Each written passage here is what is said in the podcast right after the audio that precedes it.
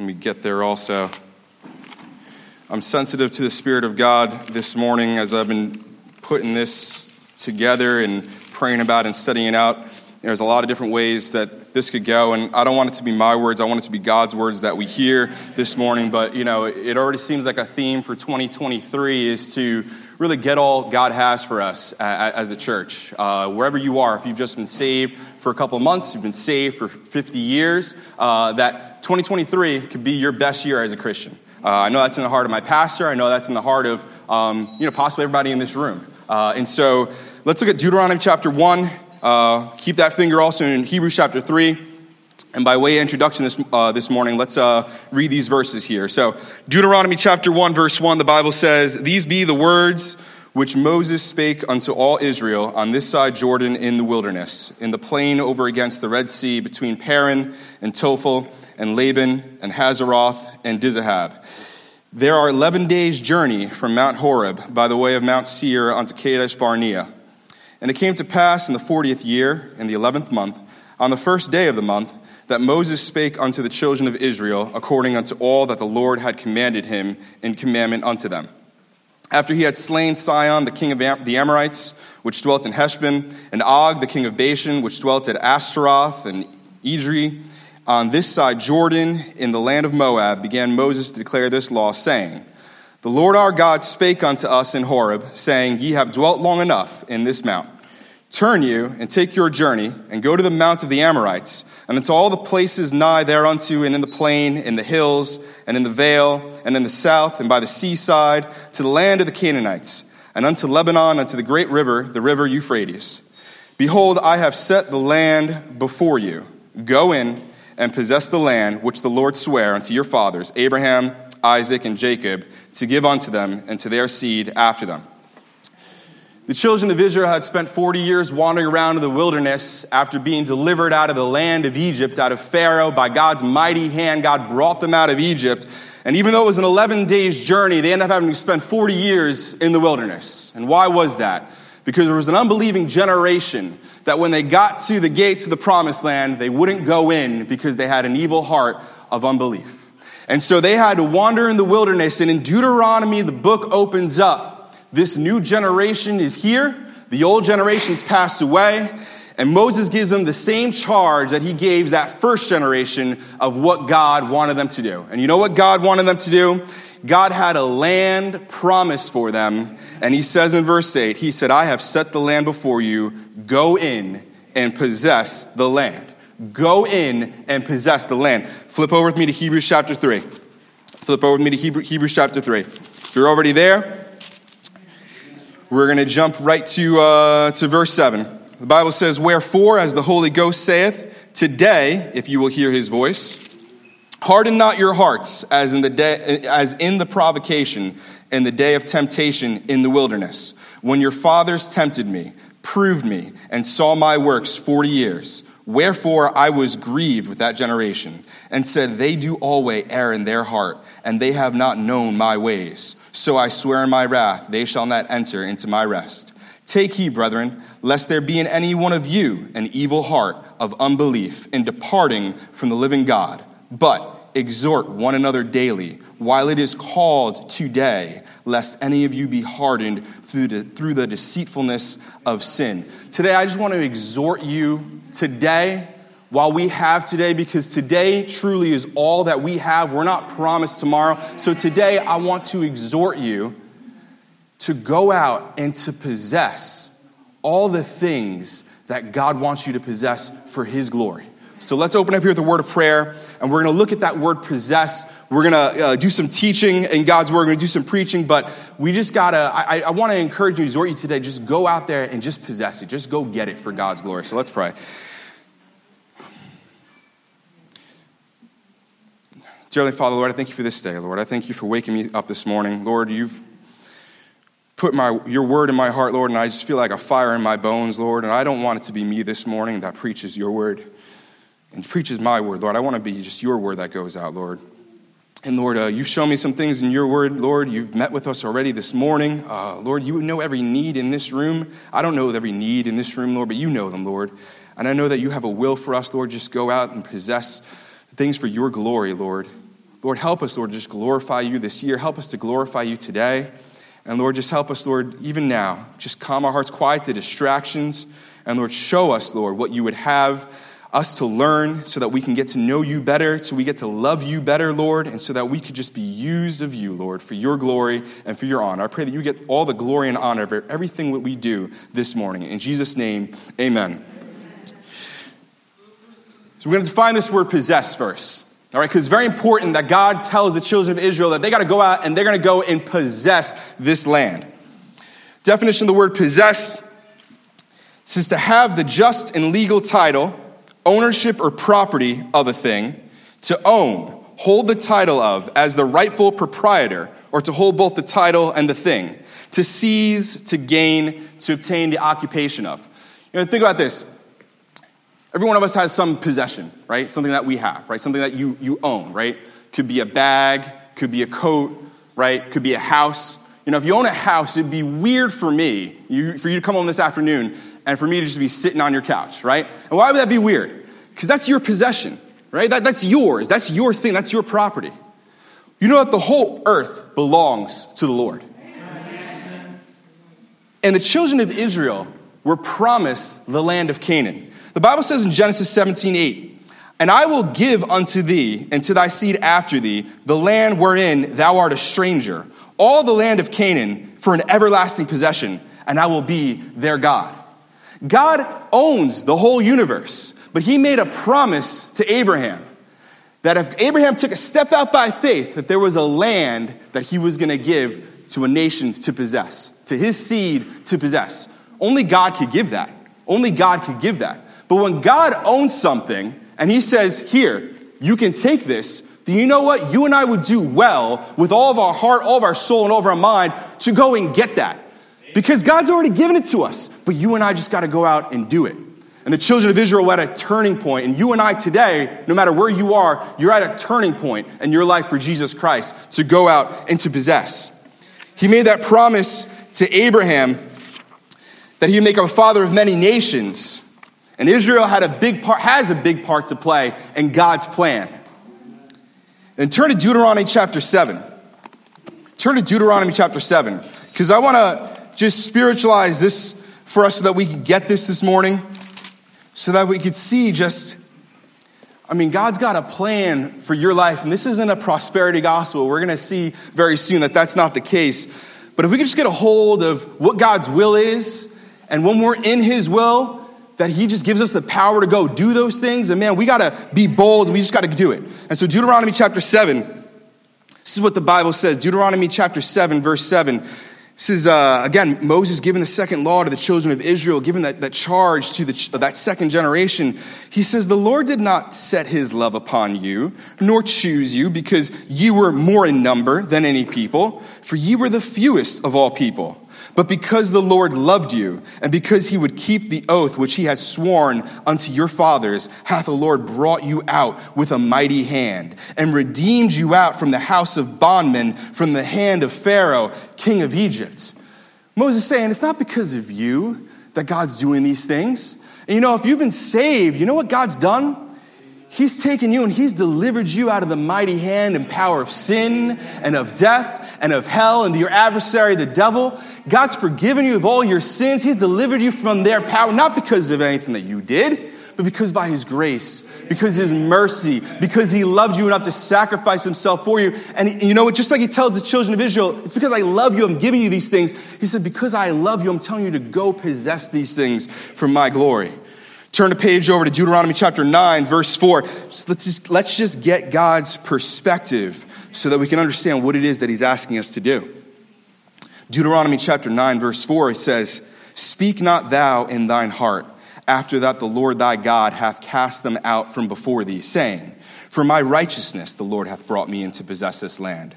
But for the wickedness of these nations, the Lord doth drive them out from before thee. Not for thy righteousness, nor for the uprightness of thine heart dost thou go to possess their land, but for the wickedness of these nations, the Lord thy God doth drive them out from before thee, and that he may perform the word which the Lord sware unto thy fathers, Abraham, Isaac, and Jacob.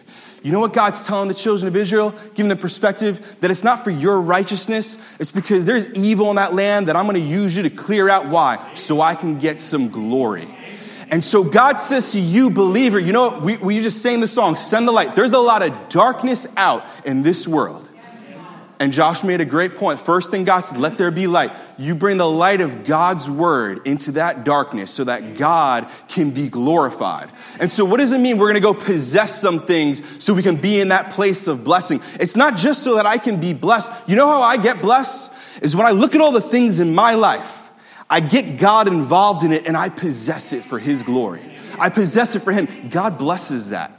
God blesses that. The children of Israel were blessed because they took that land away from those enemies and they lived according to God's word, and God blessed that. But in the minute that they walked away from God's word, you know what God said? He's like, You can't have this land. And so you and I get the blessings of God when we go and possess. we're going to look at some examples, but just so that we have perspective, God wants your marriage. God wants your, your, your, your employment at work. God wants your ministry. God wants your hands. He wants my feet. He wants my mouth. He, he wants everything that you have to be possessed for His glory. And you and I just got to go to war to go get those things for God. So let's look at this word possess. You know what? The word possess is used all throughout the Old Testament, usually aimed at Israel to go possess that land. But the word possess is actually only used one time in the New Testament towards the Christian. Turn with me to 1 Thessalonians chapter 4. Because in the one time that God actually uses the word possess for the New Testament believer, he tells you that he wants you to know how to do it. He starts to lay the instructions for how to do it. Because God doesn't just give you that command to go possess. He's like, I'm going to show you how to do it. It's kind of like if you're at um, starting your job, maybe you start a new job or something, and uh, your boss goes over to you and gives you a whole list of things to do, you know, and you haven't even learned the software, you haven't learned how to use these tools, you don't know where to go, and he says, just go do it, you know. God, God's not just saying go and do it. God's given us his word He's given us the field manual for our warfare. And so in 1 Thessalonians chapter 4, I got a real blessing when I, when, when I saw this because God doesn't just tell us to possess, but He shows us how to do it. It's His will for you to know it. 1 Thessalonians chapter 4. We're going to dig a little bit and we're going to, we're going to just dig into God's word here this morning. 1 Thessalonians chapter 4, the Bible says in verse 3, He says, For this is the will of God, even your sanctification, that ye should abstain from fornication that every one of you should know how to possess his vessel in sanctification and honor, not in the lust of concupiscence, even as the Gentiles which know not God. That no man go beyond and defraud his brother in any matter, because that the Lord is the avenger of all such, as we also have forewarned you and testified, for God hath not called us unto uncleanness, but unto holiness.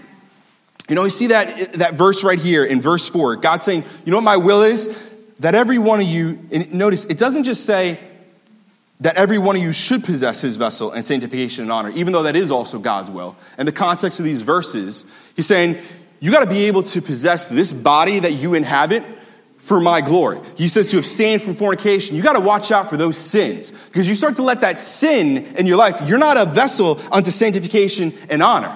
And so, you, how are you going to go on to do anything else for God if you can't first get your own lusts and your own desires under control, right? He's, he's contrasting it to the lust of the Gentiles, of the world around them, right? So, it's God's desire and it's God's will that you possess your vessel. But just look at the beauty of it in verse 4. He says that every one of you should know how to possess his vessel in sanctification and honor. God wants you to know how. And you know how you, you know how you do it? Turn to 2 Timothy chapter 2. Turn, turn just stay with me. Turn to 2 Timothy chapter 2. Because we're going to see very clearly how you and I possess our vessel. And if we can learn how to possess our vessel, we can learn how to then possess everything else. Because the power that we need to draw from to possess our vessel is the same power we got to draw from to possess everything else that God wants us to possess for his glory.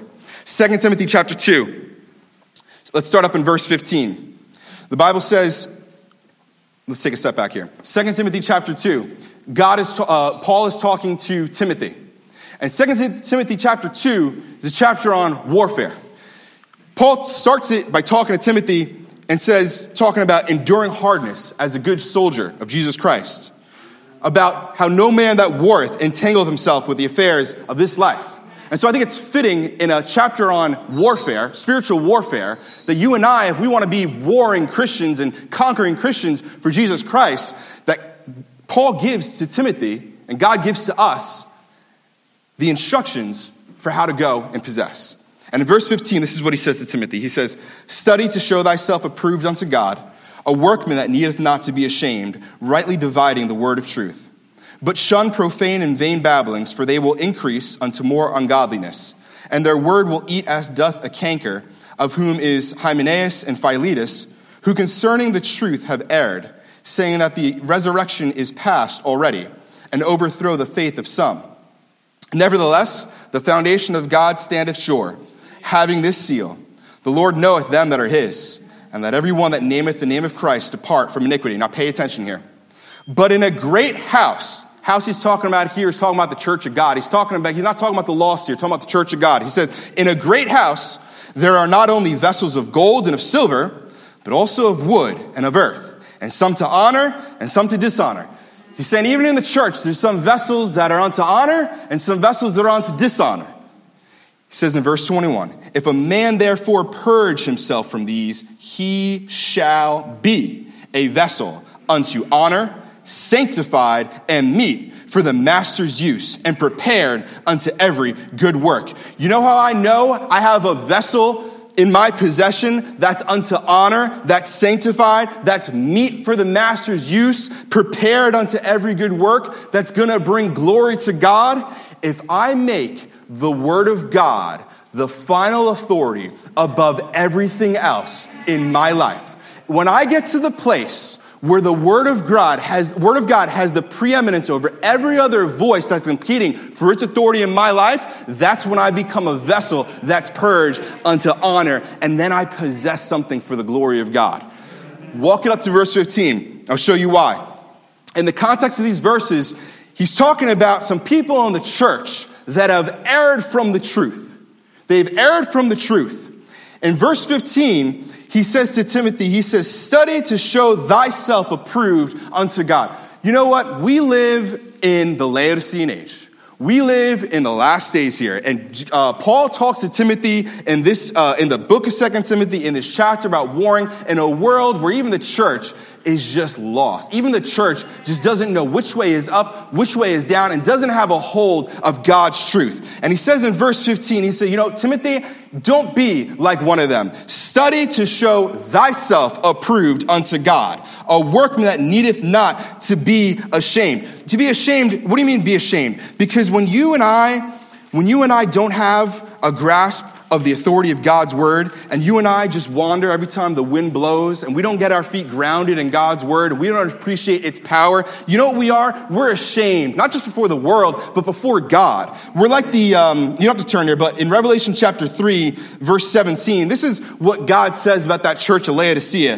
He says, Because thou sayest, I am rich and increase with goods, and have need of nothing, and knowest not that thou art wretched and miserable and poor and blind and naked. The church of Laodicea has got Jesus Christ on the outside, got God's word on the outside.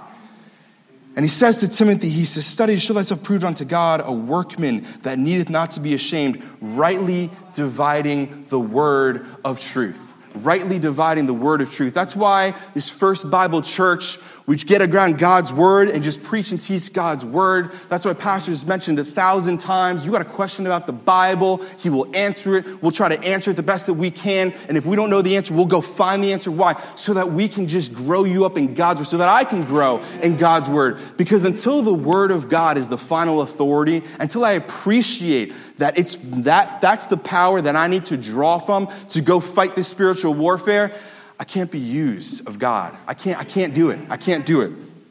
Let's keep going.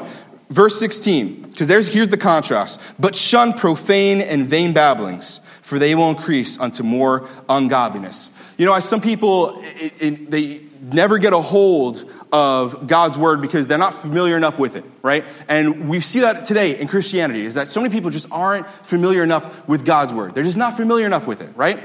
And maybe they went to a church that didn't teach and preach God's word. There's, there's a lot of churches, unfortunately, like that today. But you know how you get more familiar with God's word? how you get more faith to trust God's word. The Bible says that faith cometh by hearing, and hearing by the word of God. You got to get closer to the word of God to continue to grow. And it's kind of like you not going to the gym because you feel fat and disgusting. Well, you know how you're going to stop feeling fat and disgusting? By going to the gym. And if there's any part of you, because some people have only been saved for maybe a couple of months, maybe been saved for years, and maybe you just never, you know, got into God's word, understand the importance of it, don't feel uh, uh, like you, you, you've wasted all this time and you're, and you're never going to get it. All right? Faith cometh by hearing, and hearing by the word of God. Don't be intimidated by someone else's knowledge of God's word, because uh, people can quote verses and stuff. Don't, none of that. Wherever you are this morning, because I'm talking about right here today, just get closer to God's word, right? Because here's what happens. And this is for people that don't make that decision. You know, Timothy, uh, Paul tells Timothy, shun those profane and vain babblings, right? All those other voices that you, that, that, you got out there, whether it's the news, whether it's a podcast, whether it's a book, whether it's a philosopher, a teacher, whatever it is, a friend, a family member, if it's not lining up with God's word, you got to shun it. You, got to throw it, got to throw it away. Verse 17, their word will eat as doth a canker, of whom is Hymenaeus and Philetus, who concerning the truth have erred saying that the resurrection is past already and overthrow the faith of some. I mean, these people aren't just misquoting John 11 35. These people are sitting here and they're saying that the resurrection's already passed. Well, no wonder that the, the, the, it's such a mess and their word is eating up as a canker. These must have been some pretty miserable people because Paul said that, man, if the resurrection's already passed and it's just us, if Christ be not risen from the dead, we are of all men most miserable if I don't get a hold of that fundamental truth, then what am I going to do for God? He says, you know, if that's the case, then let's just eat, drink, and be merry, for tomorrow we die, right? And so you and I, Paul's telling Timothy, don't be purge yourself from those people, purge yourself from those voices. Instead, make get an intimate relationship with God's word, because this again is in the context of spiritual warfare, right? And the Bible being the field manual, God doesn't call green troops into battle, right? And so a leader in war is not going to bring men into battle with him until unless he knows that when the battle starts and he gives a command that the troops are going to follow it. Because if you got a, a soldier in your company that you don't know is going to trust your word when the command comes if that soldier is then going to follow his own words you know what he's going to do? He's going to compromise the mission and he's going to put everybody else around him in jeopardy and so God's not going to use you and, and, and, and, give you these things to possess until He knows that you can be trusted with His word, until He knows that when I give you a command, that you're just going to go out and you're going to do it. And that's what God prepares the believer. So the turning point to be able to go and to possess anything for God has to start with you being able to say, God, I'm wrong, you're right, and where do you want me to go? That's where, the, that's where it starts. That's where it starts. And turn with me to Deuteronomy chapter 8, because as you would see it, this is the lesson that uh, God was teaching the children of Israel in the wilderness. He taught them a lot of things. They went through a lot of things out there in the wilderness, and that first generation uh, really messed up, and God had to show them some things. But in Deuteronomy chapter 8, we see the focal point of what God showed them and how He knew that they were now ready to go out there and possess the land. you know, Deuteronomy chapter 8, just say amen when you get there. Let me get there too. All right, so Deuteronomy chapter 8. The Bible says, All the commandments which I command thee this day shall ye observe to do, that ye may live and multiply and go in and possess the land which the Lord sware unto your fathers. And thou shalt remember all the way which the Lord thy God led thee these forty years in the wilderness, to humble thee and to prove thee, to know what was in thine heart, whether thou wouldest keep his commandments or no. And there's right there in the Bible. He said, All these things I did in the wilderness. Why? To humble thee. Has God ever humbled you with his word? Man, this week he humbled me just all throughout studying this, humble you. You got to just bring yourself to the subjection and all my thoughts cast it out. God, what do you got to show me? He'll humble you through his word to prove thee. What? To know what was in thine heart. Man, God, God, God sees right through it. You can play the game for as long as you want. But if you're wondering right now, man, I've been saved for a while, but I don't feel like I've gotten that victory that we talk about all the time on Sunday. Well, can you do a God check and just see where you are, where you're at right here in this verse, to know what was in thine heart, whether thou wouldest keep his commandments or no? You don't got to turn there, but the Bible says in Hebrews chapter 4, verse 12, it says, For the word of God is quick, it's alive and powerful and sharper than any two edged sword, piercing even to the dividing asunder of soul and spirit and of the joints and marrow, and is a discerner of the thoughts and intents of the heart. This book will read you if you let it, and it'll show you what's wrong so you can turn to God and say, Create in me a clean heart, O God, and renew a right spirit within me. And that's when you'll be ready. In verse 3, he says, And he humbled thee and suffered thee to hunger and fed thee with manna. Man, he got to get you to the point, got to get me to the point where I'm like Job, where I esteem his words more than my necessary food. Which thou knewest not, neither did thy fathers know, that he might make thee know that man doth not live by bread only, but by every word that proceedeth out of the mouth of the Lord doth man live. You know, a lot of us, we like the idea of going out to battle and going out to war. You watch a bunch of action movies, you see, you know, gladiators and warriors going out there, and man, there's a glory in it. And a lot of us, you know, we want to make Jesus Christ the captain of our warfare. You know, the children of Israel had Moses in the wilderness, but then when they were ready to take the promised land, they had Joshua. And each Moses and Joshua both pictured in their own way the Lord Jesus Christ. But you know, before you can get Jesus Christ as your captain, before you can make him the captain of your warfare, you know what he's got to be first? He's got to be your shepherd. He's got to be your shepherd. You got to be, God, Jesus said that my sheep hear my voice. Do you hear God's voice? Are you submitting yourself to his will so you can just follow him? He's got to become your shepherd. Psalm 23 1 says that the Lord is my shepherd, I shall not want. I mean, that's a sobering thought. I mean, even, for, even right now, man, can I say that the Lord is my shepherd? I shall not want. No matter what comes my way, am I going to stand on God's word or something else? Is the Lord your shepherd? Is the Lord my shepherd? That's what he was teaching the children of Israel in the wilderness before he got them ready to go possess anything. And you know, the greatest example, that last part of that verse here in uh, Deuteronomy chapter 8, verse 3. Look at one more, and then we're going to move on to our next point here. He, says, he said that, that he might make thee know that man doth not live by bread only, but by every word that proceedeth out of the mouth of the Lord doth man live. That verse sound familiar to anybody? Turn to Matthew chapter 4. Turn to Matthew chapter 4, because this is a great picture and a greatest example of living this truth here. You know, Jesus Christ, your Savior, before he started his earthly ministry, before he did any miracles, before he went to the cross, before any of those things that we read about in the Gospels, he spent 40 days and 40 nights in the wilderness, and he was tempted by the devil. And in verse 1 of Matthew chapter 4, it says, Then was Jesus led up of the Spirit into the wilderness to be tempted of the devil. And when he had fasted 40 days and 40 nights, he was afterward and hungered. And when the tempter came to him, he said, If thou be the Son of God, command that these stones be made bread. But he answered and said, It is written, Man shall not live by bread alone, but by every word that proceedeth out of the mouth of God. You know what? The first test that the devil gave to Jesus Christ was a test of where are you drawing your power from? Where are you drawing your power from? You, you're the Son of God. Command these stones be made bread. Oh, Jesus, you're, you're, you're weak. You're, yeah, you might be, uh, I would never challenge you in your glorified body, but you're in this tabernacle of clay here. You're all God, but you're also all man. And you've been out in this wilderness for 40 days and 40 nights. You're hungry. You're thirsty. Well, maybe now I can tempt you to see where are you actually drawing your power from now, Jesus? And what does Jesus say?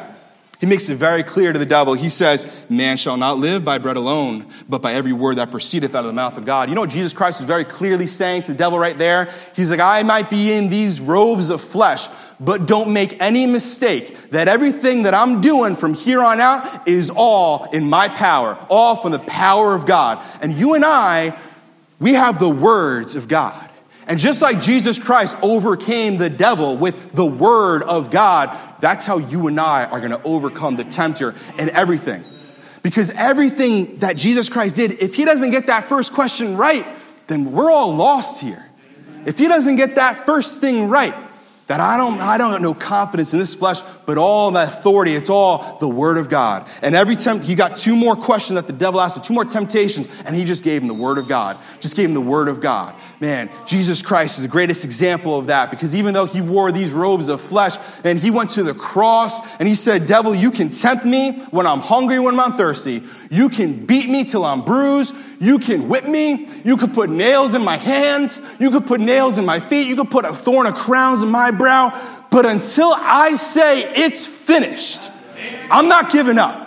I'm going to complete the whole will of God and what the Father has given me to do because that will is too important. And I'm going to glorify God come what may. Man, if, if I could just get that, if you and I could get that, man, I think that we'll be ready to go possess some things that God has for us. Because that's what God wants us to do, but it's got to start there. It's got to start there. When we're in the battle, when we're out there in the field, man, we got to draw the power from this manual. And we got to rely on other brothers and sisters who are drawing the power from this manual as well.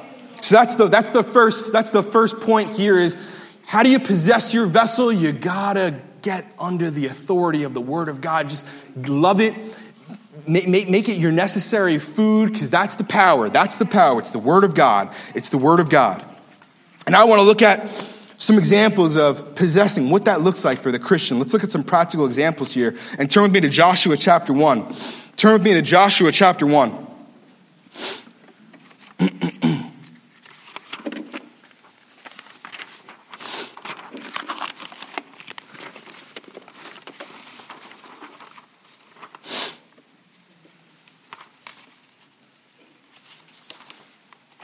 give me a moment while I catch up with you here. Joshua chapter 1. I mean, Joshua is just a great character in the Old Testament. Uh, the book of Joshua, pastor did a study through the book of Joshua on uh, Thursday nights. Uh, it's a tremendous blessing. And I mean, there's just so much just truth. I mean, you're going to go to war for Jesus Christ, get familiar with the book of Joshua, and just see how they did it. Uh, but we're going to look at some of these things here today because there's some clear pictures here of what it is to be a possessing Christian, not just a professing Christian, but a possessing Christian, a, a Christian that's going out there and just go get everything for the glory of God. And what I see here in Joshua chapter 1, verse 16, he says, uh, So Moses is dead, and, jo- and, the Lord gives Joshua the charge in the first, first nine verses here of what he wants him to do be strong, be of good courage. And in verse 16, Joshua gets done commanding the children of Israel of what they're going to do. And he says in verse 16, he says, This is the children of Israel. And they answered Joshua, saying, all that thou commandest us, we will do, and whithersoever thou sendest us, we will go. According as we hearken unto Moses in all things, so will we hearken unto thee. Only the Lord thy God be with thee, as he was with Moses. Whosoever he be that doth rebel against thy commandment, and will not hearken unto thy words, and all that thou commandest him, he shall be put to death. Only be strong and of a good courage. Wow. I mean, just contrast that, that first generation. Every time Moses told them to do something, it was like there was always a complaint. There was always a yeah, but. There was always, always looking back to Egypt. What about this? What about this? Man, this people that's prepared to go possess, Joshua gives them a command. This is what they say. He said, Oh, all that thou commandest us, we will do. Whithersoever thou sendest us, we will go. And that's got to be my heart.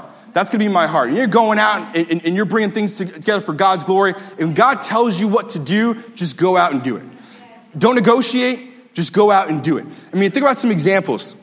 I mean, we, we talked a little bit uh, earlier about you know things that God wants to possess for His glory. I mean, think about uh, just your, your, your family. I mean, this is one of the things that God was bringing to my attention. Just think about your family, right? I mean, God wants to be in everything in your family. God wants your entire family to bring glory to God. We've seen that song and the hymnal "Christian Home." I mean, would to God that all of us that our prayer would be to have that Christian home to have that Christian home, just where everybody is just totally submitted to the will of, will of God. And you know, in the Bible, especially in the book of Ephesians, there's so many verses in the Bible about fathers, about mothers, about sons, daughters, siblings. I mean, wherever you fit in that category this morning, there's a verse in the Bible about how you can possess that thing for all of God's glory. And so that if you're a father, like I'm a father now, and I want to learn, man, how do I raise my daughter? This, this is a sobering thing. You know, I, have got this daughter now. I got another one on the way that, that God's given me. God, let me not mess this up, right? Let me not treat this thing lightly. Let me not lack any diligence in this thing. But no, instead, let me possess this thing for your glory. You know, and, not to, to sound self serving, but I think this is part of the, just the motivation behind this message and God, what God was working on my heart is, um, you know, I'm, I'm sitting down and, and, talking to Jenna and just looking back uh, the, the, other day of all the things um, that God has, has brought us to and, and, shown us, even just since the time that we got married. I mean, we've been married uh, since 2017. So, what's that coming up on? Uh, it was quick, right? It's coming up on six years this year, right? Um, but even before that, when we met, and I went down to school, and then we got married, uh, and then we lived on our own in Virginia for a while, you know. Uh, and it was a little bit more expensive uh, because if you live near family, you're at least guaranteed one free meal a week. Uh, but when you live on your own, you know, you gotta you gotta figure it out, right? But it, but it was good, and, and God helped us just to build our relationship with each other, and we had to learn how to figure things out, and we had to learn how to uh, when you got a disagreement, how do you get back and, and, reconcile, and how do you just make God's word uh, your priority? And, and when I look back, I didn't get everything right. And, and, there's things I look back I would have done differently, as I'm sure some of you might be thinking, you know, whatever it is, you know, there's things you would have done differently, right? But I just think about, you know, just the steps of what God gave. And, you know, He gave me, uh, you know, Jenna, and then we, we came back here and oh, I had a heart wanted to get involved in, in, church. And I mean, look at this church here. And, and then gave us uh, a, a, a, house and, and gave us a daughter, got another daughter on the way. And look at all these things. And I got to be careful because God's not good because of the things that God's given me. Okay? I got to be careful with that. God's not, we're to look at that. God's not good because of things that God's given me. Even if God didn't give me those things, and even if, if He takes those things away, God's still good. God's still good. And, and that's really, that's the difference. Is, is, is the Lord my shepherd, right? When God takes some things away or puts some things in my life, can I still say, God, you're good? Can I still say, God, I'm going to follow you, right? That, that, that's where the rubber meets the road. But I look at all these things and I say, you know, God, like, you give, you, you've given me these things. You've given me these things. How can I use these things for your glory? Because if I'm going to lose any of these things, let it be because you're trying to show me something so you can make me a better Christian. But don't let it be because of my lack of diligence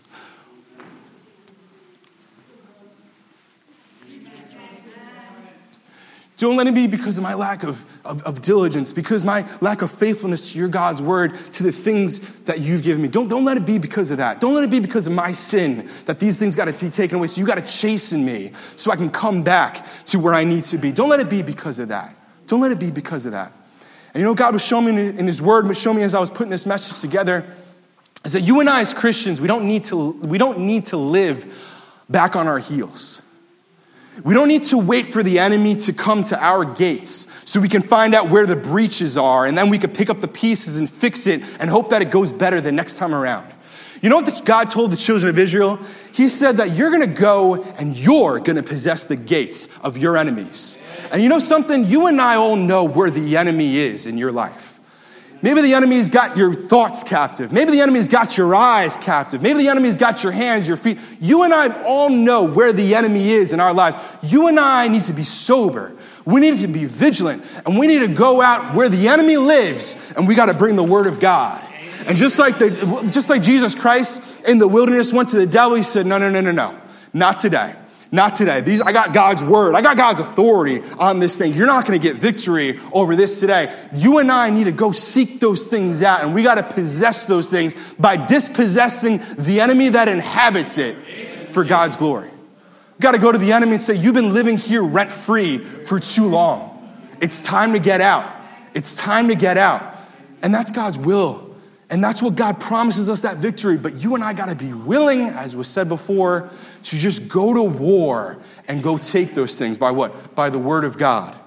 And what I see in the book of Joshua is you got to be decisive. When God shows you that thing, you got to be decisive and you got to go. But this is not an exception, but let's look to Matthew chapter 22. 22.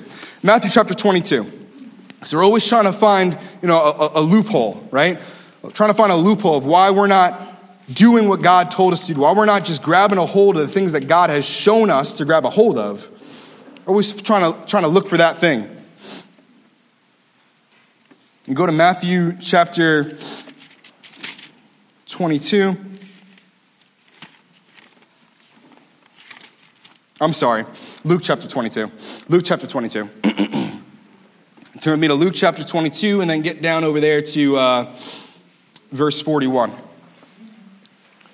Luke chapter 22, verse 41. There's some things in God's word that are very clear what his will is in your life. We looked at that one verse in 1 Thessalonians chapter 4, right? Said his will that you know how to possess your vessel, abstain from fornication, right? Those are clear wills of God. And so you've got that clearly. Just go and possess that thing for the glory of God. We don't need to really have much of a discussion beyond that. But there's gonna be some things as you're going out for God, you don't wanna get ahead of Him, right? And so there's some things that you might say, well, God, do I got your authority on this? Is this really what you want me to go out and to do? And in Luke chapter 22, verse 41, we have a perfect example of how to handle that situation. Bible says in Luke chapter 22, verse 41, he says, And he was withdrawn from them about a stone's cast, talking about Jesus Christ in the garden, and kneeled down and prayed, saying, Father, if thou be willing, Remove this cup from me. Nevertheless, not my will, but thine be done. So Jesus Christ in the garden, he's about to go to the cross. Now, there was no hesitation in Jesus Christ. He was ready to do whatever God wanted him to do. But he said, God, if you're willing, remove this cup from me. Remove this cup of wrath that you're going to have to pour out because I'm going to take your sins of, of all these people on that cross. He said, Nevertheless, not my will, but thine be done. If this is the only way we can do it, then that's what we're going to do. And he says in verse 43 there appeared an angel unto him from heaven, strengthening him. Man, how many times in those moments where you're not sure about God's will, you pray to Him and you just feel the power of God show you in, in His word or in counsel with, with, with, other godly people? And He says in verse 44 Jesus Christ, being in an agony, He prayed more earnestly, and His sweat was as it were great drops of blood falling down to the ground. You know what that shows me? Is that Jesus Christ wasn't going to God in the garden praying this prayer for a cop out, just to find that loophole so He can go. He was praying because he really wanted to know what the will of God is. And we ought to be careful when God shows us something or we think God shows us something and we're not sure that we're not bringing this prayer and this petition to God because we, we really know it's true, but we want to, you know, cop out kind of like a Jonah, right? But if you're going to bring this prayer petition to God, let it be from a heart that really wants to know. Got to watch your heart that you really want to know what God's will is. Because once He shows you that will, then you and I have a responsibility and an onus to actually go and do it. And in verse 45, he says, When he rose up from prayer and was come to his disciples, he found them sleeping for sorrow, and said unto them, Why sleep ye? Rise and pray, lest ye enter into temptation. You know what that tells me? That when the Savior uh, stood up in prayer, he had his answer. And he had his answer, and he went out and he did it. And maybe there's something you need to say for a while, and maybe there's a ministry, maybe, that you think, maybe God I, I want to be involved in this ministry. Maybe you want to, you know, bring some glory for you in this. Maybe you've uh, got a feel you got a calling to the mission field, right? And you've maybe a mission field. I mean, uh, Pastor Pat, you know, had had it on his heart for a while to start this church in New Jersey, right? And you're praying to God and saying, is, is it the right time? Do I go? Do I not go? You know, what is it? You know, you bring those prayers to God and you seek God's counsel on it. But then when God gives us an answer, we got to be like Joshua and the children of Israel. Let's go. Let's go. All right, God, give me the answer. Thank you for that. Let's go. And I'm not going to think about all those other doubts and all those other things because I know I got an answer from God. And I'm not going to be like those people in Timothy that are going to then listen to the profane and vain babblings and heap, uh, heap unto myself teachers you know, having itching ears, right? No, no, no, no. I've got the authority of God's word. I got God on it. That's, that's enough. That's it for me. That's it for me. And that's what a possessing Christian looks like. That's what possessing Christian looks like. You know, if you look throughout the, um, also in Joshua, uh, let's turn here to Joshua chapter 11. I know I got you flipping around here, but let's go to Joshua chapter 11. this making sense this morning? Amen. Amen. Joshua chapter 11.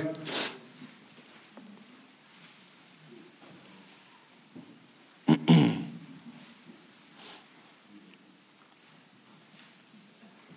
want us to get a good look at what victory looks like.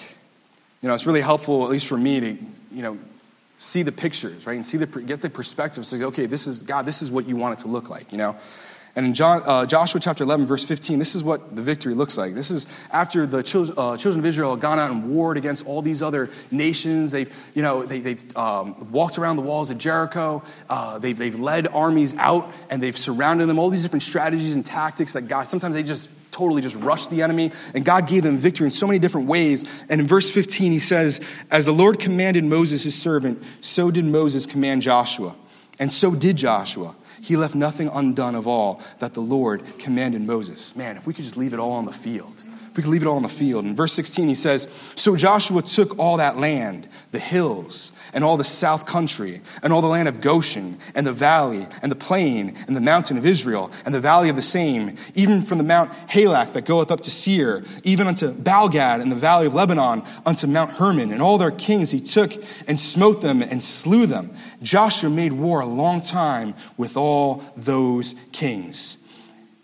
And go down now to verse 23. It says, So Joshua took the whole land, according to all that the Lord said unto Moses, and Joshua gave it for an inheritance unto Israel, according to the divisions by their tribes, and the land rested from war. Can I tell you that God wants to give you just complete victory out of all those things that He wants you to possess for His glory? You know, if you're at your, the, the, your, your job site man, if you're at the job site, you got to be the best worker, the best performer that you could be. Why? For the glory of God. Not so that you get the pat on the back, get the bonus at the end of the year. No. It's so that people can see your good works and then glorify God. So that when you tell people that you're a Christian and you get a chance to share your testimony in the gospel, you know, they, they, in their mind, they're like, oh, these Christians are these people, are these people, these people. But, but when they were looking at you, like, wow, this guy, I really like this guy. He does a good job. I can trust him with all these things. He's doing a lot better than these other people that go out and do this and do that. And then you lay the bomb on them, like, oh, yeah, and by the way, I'm a Christian. This is how you get saved. It's like, whoa, whoa, what's going on here? Your testimony is going to see so many volumes and you're at the job site, do it for the glory of God. Just I'm to possess it, own it, capture it for the glory of God. So that all that the enemy can't say anything bad about you. So that those people can't look, oh, he says he's a Christian, but you know, he always shows up late to work. He's always calling out this. You know, he's never doing, you know, he's doing a, a, um, a, a garbage job here, right? Let it not be said about the people of God right? And these are just uh, examples, and sometimes they feel like, you know, we're just throwing uh, stuff at the wall and see what sticks, but this is God's word. And so anything in your life, you find God's word on it, and you apply it, and you bring glory to God, and let it be complete. Isn't that the victory that Jesus Christ gave to us? Wasn't it complete? Didn't he say it was finished? Was there anything left? Was there any doubt on the cross for your salvation? Anything else left for you to do? No. No, there was nothing left. And so when we stand before God at that judgment seat, Let's leave it all on the field. So that the best of your and I ability by applying this word and just following what God said, that we can say, God, these are all the things that I just I possess for your glory. That I possess for your glory. So God's glory could just go out through all the earth and his light could shine in this dark world. Complete victory, that's what it looks like. That's a powerful message because a lot of us are just, a lot of Christians today, they can't find that victory. They can't find that victory. And I just want to say, you know, just go out there in God's word and just don't doubt it. Don't doubt it. I'm preaching myself this all week. Don't doubt it. Don't doubt it. Go in the power of God. There's some victory to be had for the Christian. He says, We are more than conquerors through him that loved us. And if God be for us, who can be against us? Who can be against us? God's for you. God's for you. Let's look at a couple more things and we're just going to bring this home. A couple more things, we're going to bring this home. Turn to Deuteronomy chapter 7. Deuteronomy chapter 7. Touched on this a little bit um, before, but Deuteronomy chapter 7.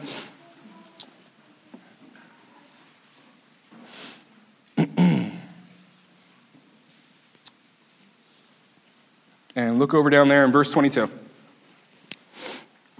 He says, And the Lord thy God will put out those nations before thee by little and little.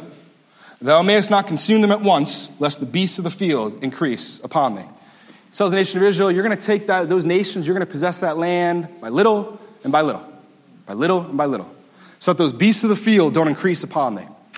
And if you study throughout the Bible, the beasts of the field are often together in a verse with the fowls of the air. And you know, the children of Israel, you wander too far in the wilderness, you're going to subject yourself to those beasts of the field, to the fowls of the air.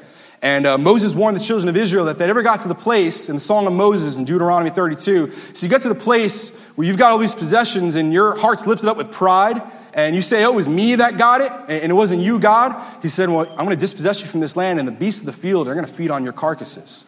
And you know, in the New Testament, you know, the beasts of the field, they, they, they, they picture those evil spirits. You look at the uh, bulls of Bashan, they're at the cross, prophesied in Psalm 22. Uh, Paul talks about uh, fighting with beasts at Ephesus. You and I, God says He's going to give us possession little by little. You're going to get victory here, you're going to get victory here. He's not going to give it to you all at once. Don't get too far ahead of God. Because you know what happens when I possess some things for God? If He just gave it to you all and it was that easy, you start looking around and you start saying, Wow, God, I got all these things. You've blessed me with this because of that. I'm in church. I'm a, I to go to church on Sunday. I got health. I got kids in school. Got a good job. But I look at my neighbor, and I mean, they don't go to church, and, and, and they seem to be doing pretty good. They're not really questioning where their bread is coming from every day. Did I really need you for any of these things? Was it really you that gave me all these blessings, God? That's what starts to happen. And it's in God's heart to give you little by little little by little. I love this verse here. You don't have to turn there, um, but if you want to, you can in uh, Proverbs chapter 30. Because this is God's heart, and it's consistent throughout the Bible. Proverbs chapter 30, uh, verse 7. He says, Two things have I required of thee. Deny me them not before I die. Remove far from me vanity and lies. Give me neither poverty nor riches. Feed me with food convenient for me. Don't give me too much, God. Don't give me too little. Why? Lest I be full and deny thee and say, Who is the Lord? Or lest I be poor and steal and take of the name of my God in vain. Man, the devil would like nothing more for you to get some victory in your life and then to just come in and say, Man, yeah, hath God said, was it really God that did all this? I mean, wasn't it really your own strength? Wasn't it really your own discipline? And it wasn't it really just you applying? It wasn't, really wasn't a spiritual power of God. It was just this, you know, Judeo-Christian, Western, biblical ethic, right? It, that's all it was. It was just these things that you apply. That's why you're able to have these things. There was no power of God in it. This is just a, the way that you live, right? Devil's going to try to whisper those things to try to take your heart. And then, you know what happens? You start to lose those things that you had because the sin enters into your life and then the devil just feeds on that carcass. The devil just wants you to just be dead and out of fellowship and out of the battle. And thank God that he's merciful. This is Deuteronomy, the second giving of the law. Thank God that he's merciful, that when you're down, picks you back up, he cleans you up. And today, if you're willing today, man, He'll clean you back up. He said, just get back in here, make me your shepherd again, submit yourself to my authority again, and I'll start giving you that victory. And God does that, but we don't have to get there. So let's be wary of that. That don't get ahead of God and don't get haughty and look around. And this is the last point here is if you start to see that you've got some victory and you've got some things for God, you know what you should do? Start looking around how you can help others to have the same. And let's finish here and turn to Deuteronomy chapter 3. Deuteronomy chapter 3. Deuteronomy chapter 3, and let's look here in, uh, in verse 18. In verse 18.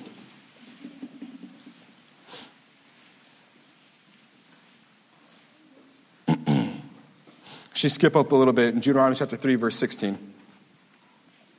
It says, And unto the Reubenites and unto the Gadites I gave from Gilead even unto the river Arnon, half of the valley, and the border even unto the river Jabbok, which is the border of the children of Ammon.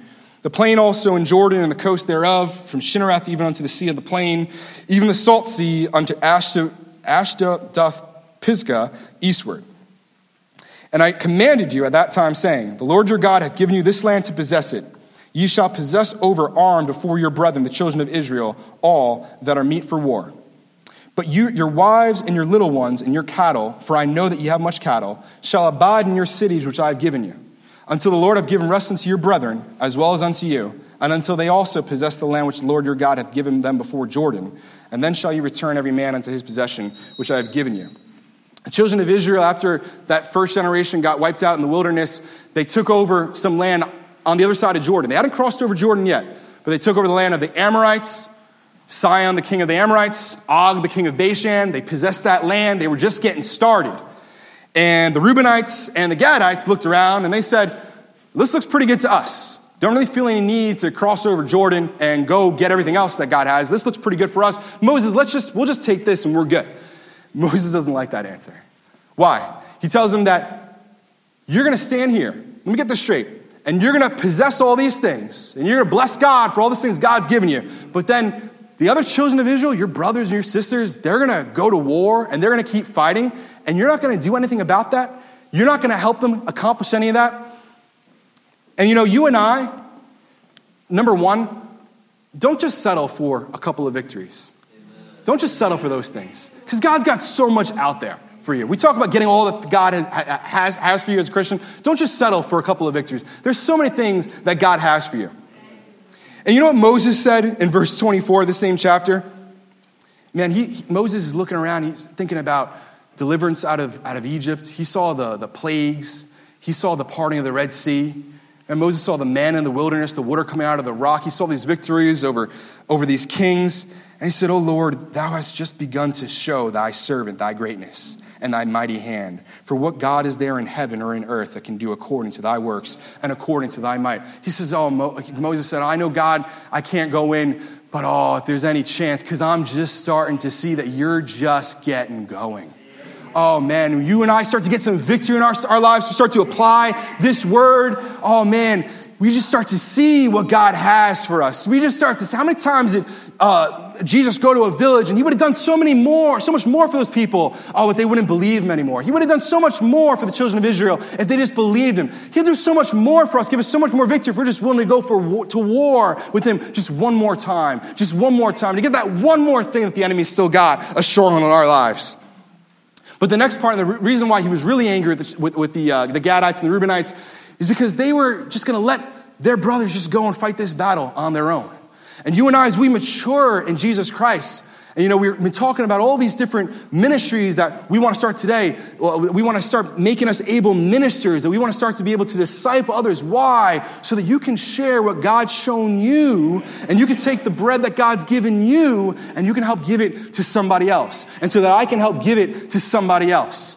Because I mean, what, what else am I good for if I can't, eh, eh, other than to share what God said? My thoughts don't matter. My whatever doesn't matter. It's God's word. And if God can use me and use you to show some of the light that God's shown you, then you can bring glory. Then you can bring glory to God. And that's God's will. And that's God's will. And let's turn to the final verse here. I thank you for your attention here. This is the last verse here. Joshua chapter 24, last verse here. It's talking about possession, what it looks like.